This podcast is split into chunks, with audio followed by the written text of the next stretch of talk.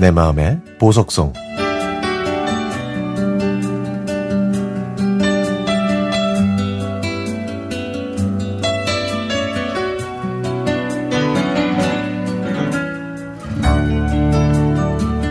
제가 고등학교 3학년 때였습니다. 학교를 가려고 집을 나오다가 넘어져서 발목에 금이 가는 바람에 깁스를 하게 됐죠.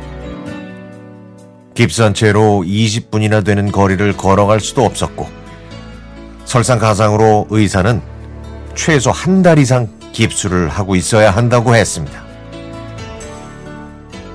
다른 때도 아니고 고3 때라 학교를 쉰다는 건 있을 수 없는 일이었죠.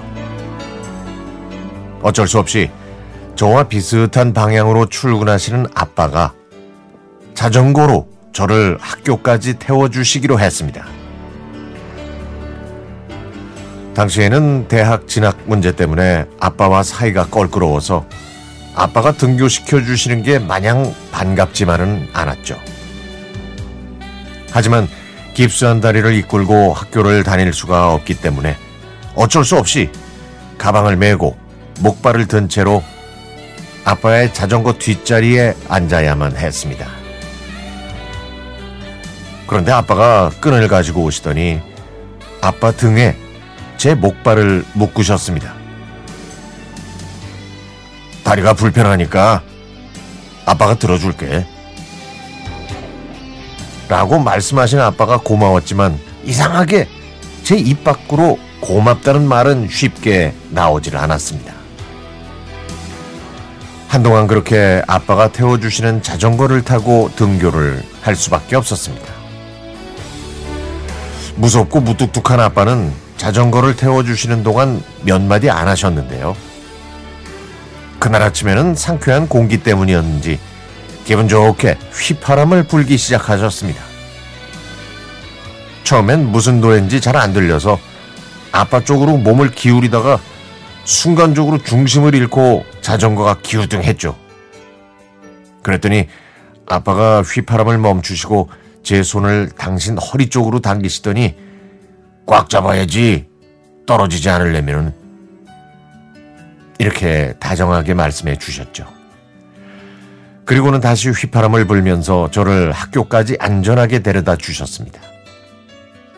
그다음부터 저는 아빠와 자전거를 타고 학교에 가는 그 아침 시간이 소중하게 느껴졌습니다.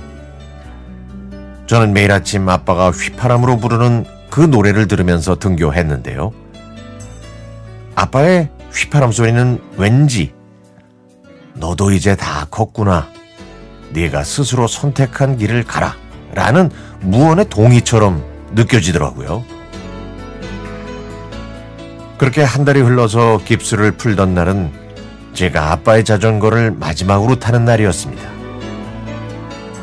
저는 아빠가 휘파람으로 불렀던 노래가 들어있는 카세트 테이프와 고맙다고 쓴 쪽지를 아빠의 외투 주머니에 넣었죠. 그날도 역시 아빠는 늘 하시던 대로 휘파람으로 그 노래를 불러주셨고, 저는 그, 노, 그 노랫소리를 들으면서 아빠의 등이 따뜻하다는 걸 느꼈습니다.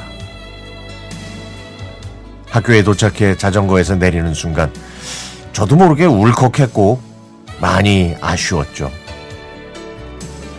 그날 저녁 퇴근하고 돌아오신 아빠는 깁스를 푼 제 다리를 보시면서 아이고 이제 우리 딸하고 자전거 데이트는 못하겠네 라고 웃으시면서 말씀하셨는데 저는 그때 엄하다고만 생각하던 아빠의 따뜻한 마음을 느낄 수 있었습니다. 그래서일까요? 많은 세월이 흘렀지만 아빠가 휘파람으로 불러주셨던 이 음악을 들으면 저는 아직도 마음이 따뜻해집니다.